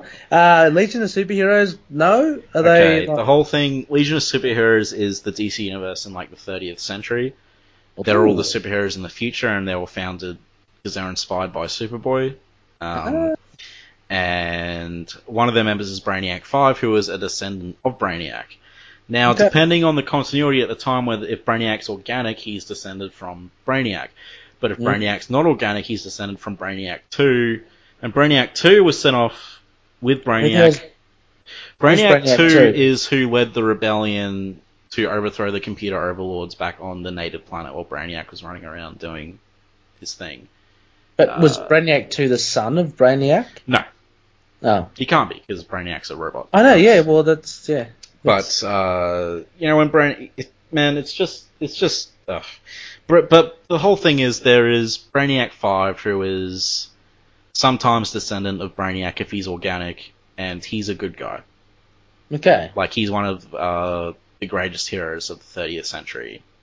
He knows everything. He's omnipotent, is he? He's like in love Brainiac? With Supergirl as well. Oh, he's not omnipotent, but he is super intelligent. Okay. Yeah. You cannot consummate the relationship. Tell you what, let me just send you a video that actually explains Brainiac's origins and retcons pretty well. Yeah. Because I'm loving this. Brainiac versus Aliens or Predator, that would be pretty good as well. Yeah, it'd be pretty short too. He just nuked them from orbit. That's it. That's a big metal skull. Yeah. True. Fair enough. Now, Brainiac 5, that sounds good. No, send it over. I am all up for learning more on Brainiac. I still... Yeah, because I've spent half this podcast trying to clumsily explain Brainiac, because this Brainiac is different to other Brainiacs, and it's just very hard to explain. And as I said, I listen to Superman Forever Radio. Go check him out. Bob Fisher, awesome guy. He did an episode on Brainiac. Mm-hmm. And he just talks about how awesome Brainiac is, and he had no trouble explaining what the hell Brainiac was, because he's older and smarter than me. So, and he also grew up with these comics in the 50s. Oh, I thought you were about to say he grew up with Brainiac. I mean, that's pretty cool. But he was actually around for all these changes, so okay. We'll put that episode in the show notes. Awesome. Awesome. Go check that out if you want more Brainiac adulation. Brainiac goodness. Because Brainiac is my favourite Superman villain, I would say. I'm still liking Lex. That is perfectly fair enough. Lex is, he is... Oh, Mongul. Mongul is my favourite. Mongul. Without a doubt, Mongul. I mean, I know we kind of make fun of Mongul for looking like a grapefruit, but he's actually legitimately a pretty good villain, so... Oh, I don't know what you're talking about, Connor. I do certainly take him seriously. Don't know, you're talking about him being a melon head? Well, he is a melonhead. He's just a very dangerous melonhead. He is. That is probably responsible for Superman's most crushing emotional moment ever. But that's it. He knows his intergalactic flora. So he knows what to pick. He pops up in Exile as well. Okay, what is this Exile you speak of? What is it? Is it a... Remember that Exile Omnibus I was talking about? Yeah, yeah. Superman puts himself into exile. He's just wandering the cosmos. Okay. Which is, his sabbatical, his gap year. Is it Superman's gap year? Well, it's not a happy gap year. He's, really depressed. Oh, okay. It's very funny reading the letter pages of those issues because... I can't really say it without spoiling stuff for you. Oh yeah, no, please. I want to read it. Everything new. I want to be surprised. There was people really glad about decisions they made with Superman in the letters pages, which people are really angry about now. Okay. Are you angry about it? No. Okay. Exile's great. I love it. But yeah, he comes afoul of Mongul. Mongul. Will Mongul be afoul of Superman? Oh, will he show that melon head what's for? Either way, look, whenever Mongul pops up, there's going to be a great fight. So, and banter. Mongul does like to talk. Oh, Mongul loves the shit talking. He does. They're sledging. He's earned it. He was slapping around Wonder Woman in that story like it was nobody's business. I felt bad for her. Yeah, she freaking got owned. But anyway. Does Mongul have a family as well? Mongul does definitely not have a soft side. I've never seen him be anything other than just an evil melonhead that just shit talks and grins a lot. Oh, this is the Mongul that had the visions of heads on pikes. These are vicious. Yeah, no, that's his ultimate fantasy. What a twisted fool! Talk about rotten to the core. That guy is just pure evil. He deserves to be alone. Yeah. Give us Mongul for Mongul popped up in the Superman Returns video game. Oh, okay. He was like the tutorial boss. It was really funny. I would not take a word from that guy. It's just weird to have him pop up. But, Superman Returns would have been better. This is objective fact. Superman Returns would have been better if Mongul was in it. I'm just saying. Anything with Mongul in it would be better. Yeah. Who would you have play Mongul? I'd say Dolph Lundgren. There you go. I think if Ron Perlman was younger. Okay, younger Ron Perlman. But Ron Perlman's a bit too distinct now. Just someone with a big sort of head, though. I don't know, just someone with that voice. How about, what's his name, John Cena? Cena. Get out of my podcast. Isn't he? Because he's just a big, boofy, He's not an actor, though. Well, he's been in movies, but he doesn't, he's a professional wrestler. Yeah. The Rock. Mongul the Rock. That'd be good. Honestly, Josh Brolin. He's third role. Yeah. It would work. If he works as Thanos, he will work as Mongul. He's not Thanos. He's got Thanos on his CV. Characters aren't actually similar at all, but I sort of read them with the same voice. So yeah. I feel like Josh Brolin would work for Mongul as well as Thanos. He's got the chops, hasn't he? Yeah, he's got the voice for it. Yeah. That dude who played Oscar Isaac, who played Apocalypse? Him, yeah. He's too small, isn't he? Too small? No, just... you can just make him bigger. Well, you just make him a big CGI person. Isn't that what they did with Thanos? Wasn't he just, a great CGI? No, I want to see the guy who played Jaws from James Bond. He'll be pretty good. I thought you were about to say George from Seinfeld. No, that guy. The guy. He's pretty good, isn't he? Right, you're making me want to cover some Mongul stuff, but Mongul it up.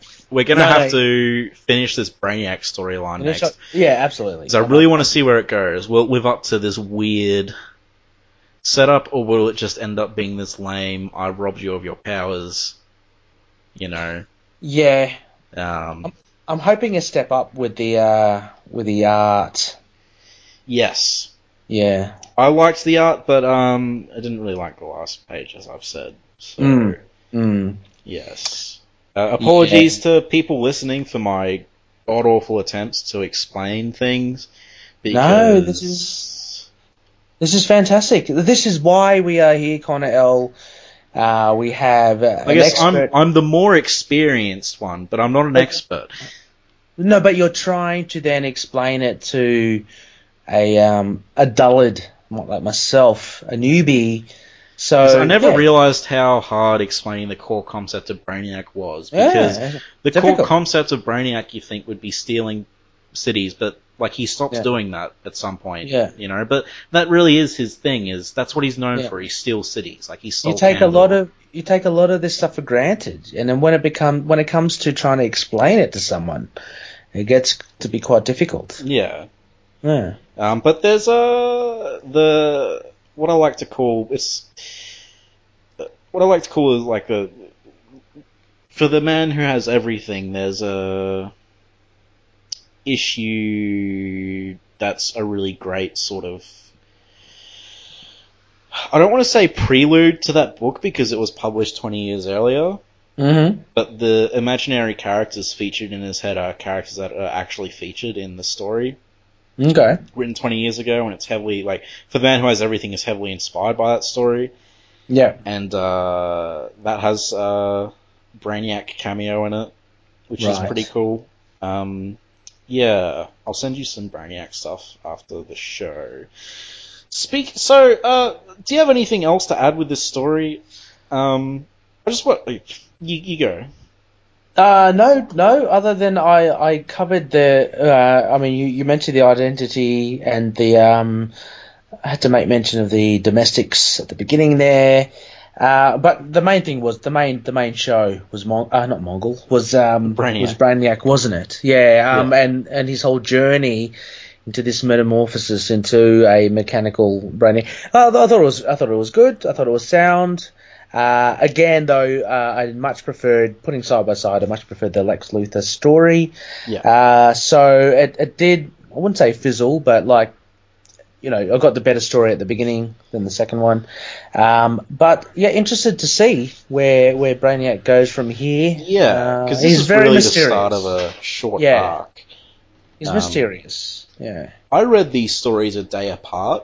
I'm not sure if that would have affected. Because I didn't really read this directly after. I wasn't really comparing it to the Lex Luthor story. Okay. I was just reading it as like there's two stories in one book. They're not really tied to each other at all. Yeah. I loved that traveling across time and space, the cosmos, the beginning. That was good. I am a sucker for that stuff. That was awesome. That is good. And it just cosmic stuff is great. Yeah. So, yeah, that's all I had. I guess I'll rate it first this time. Mm-hmm. How many? What would you call it then? How many black holes? How many? How many Cystus II? Oh my god! Dead aliens. This is as hard to do as the bloody everything. My head's melting. How many? Yeah, let's just go. How many skull ships? How many skull ships? Okay. Yeah. Cool. How much would you give this? This is tough. I'm going to give it... man.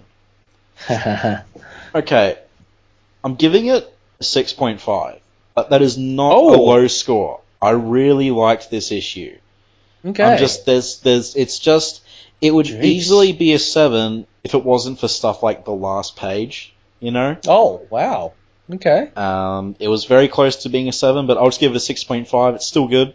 It's good, but has some problems. But I really loved this story. I cannot express how much I love this story. But it's just, it did have problems, and it was mostly with the art, honestly. Okay. Even though the art was simultaneously some of the best stuff about the book, it's simultaneously some of the weakest points of the book. So, yeah. Okay, no, I can see that. I funnily enough, because I gave the Lex Luthor one a 7, I was going to give this a 6.5 as well. 6.5 metal skulls. Again, not to say that it's bad, but in comparison to the Lex Luthor one, it was just slightly below it. And much to do was to do with the art, I thought, you know, it was very cosmic. The main thing I got from it was Brainiac gaining all this knowledge, him attacking the planet. I don't know. Maybe it was the look of the inhabitants of Cystus II, and maybe that kind of. I wasn't too bought into it. The battle with Superman at the end was good, but as you say, again, Connor, you brought it out. The last page as well, I found a little underwhelming for something that's meant to be a big reveal. Yeah. Although the design is great. I think Brainiac himself is awesome. In this issue. I love his dialogue as well. Yeah, I still think it's the inks and the colors could have done a lot more to the art. I don't believe it's the pencils. It's the same guy who did pencils and inks. Yeah, okay. Well he's inking then. He's got to step up his game. I'm sure he's got to put. Sorry, it's terrible. Got to put more effort into it, buddy. Come on. Settle a bit. He created Iron Fist, remember? Settle down. Settle down. No, absolutely. No, for sure. No, the guy is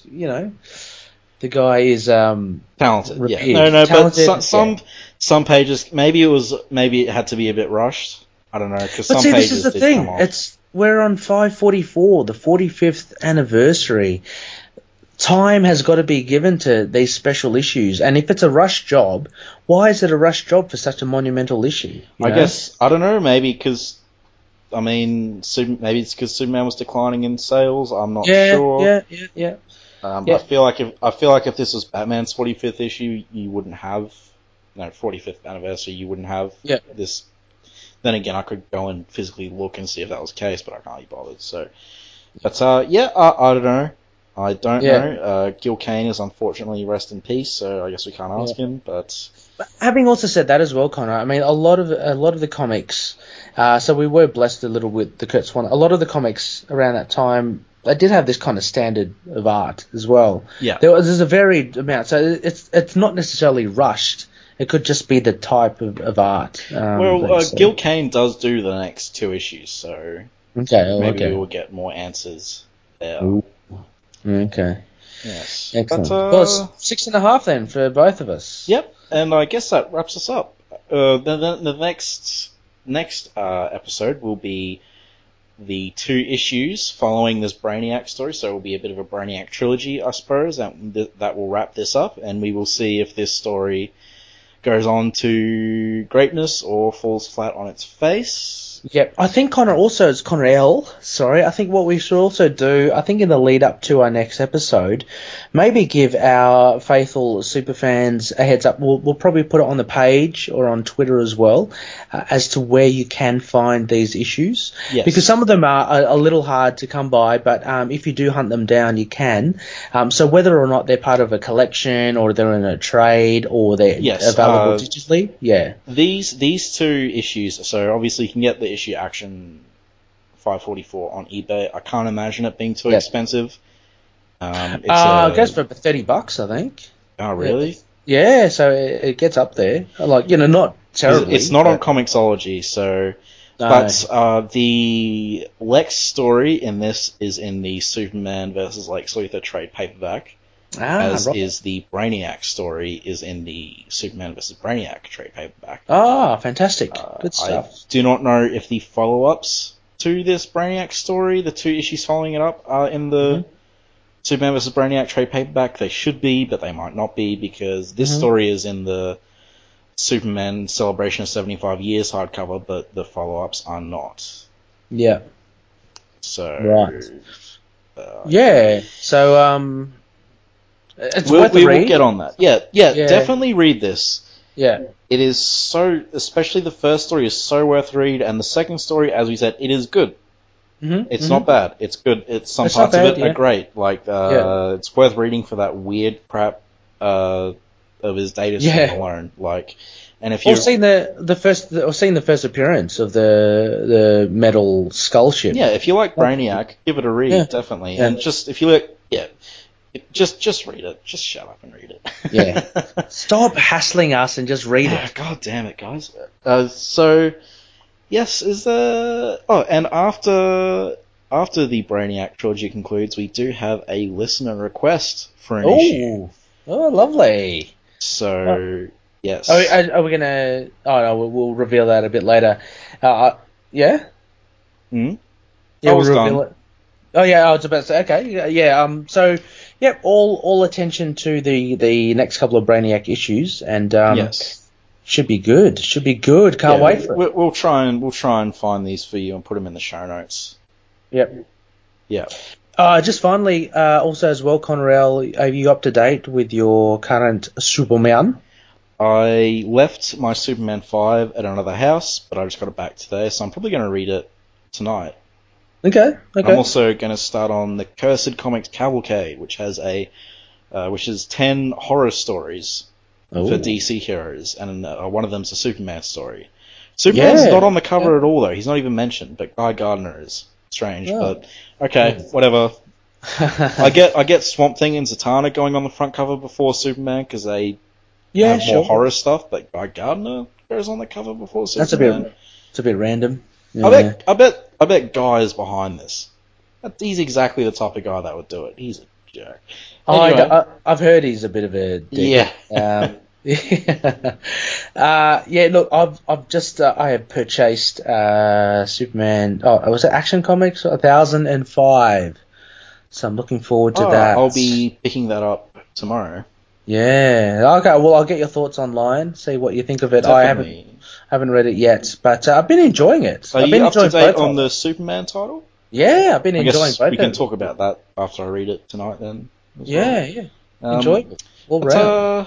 Yeah, no, it's enjoyable so far, for sure. But yeah, I guess we should probably wrap it up. Sure. So just remember, guys, don't let hate poison you and turn you into some... Don't let it cost you your friends or your planet. Exactly, don't blow up the planet because you hate. Yeah, just chill out. Just let things go sometimes. Exactly. And also, if you do get the chance to become omnipotent, take it with both hands. It's it looks like a fun journey. Yeah, totally. Just, metal's a good look. Yeah. It's it's timeless. Yeah. Stainless. Stainless. Oh dear, we should definitely wrap this up. We're just falling apart here. Wee. Superman and all other characters in these comics are properties of DC. Any images or music we use are properties of their respective copyright holders. We are doing this for fun and not making money off it, so please don't sue us. You can contact us at lskpodcast@gmail.com and find us on our Libsyn, lskpodcast.libsyn.com, our Twitter @lskpodcast, our Facebook page, Last Sons of Krypton, a Superman podcast. And last but not least, thank you everyone for listening.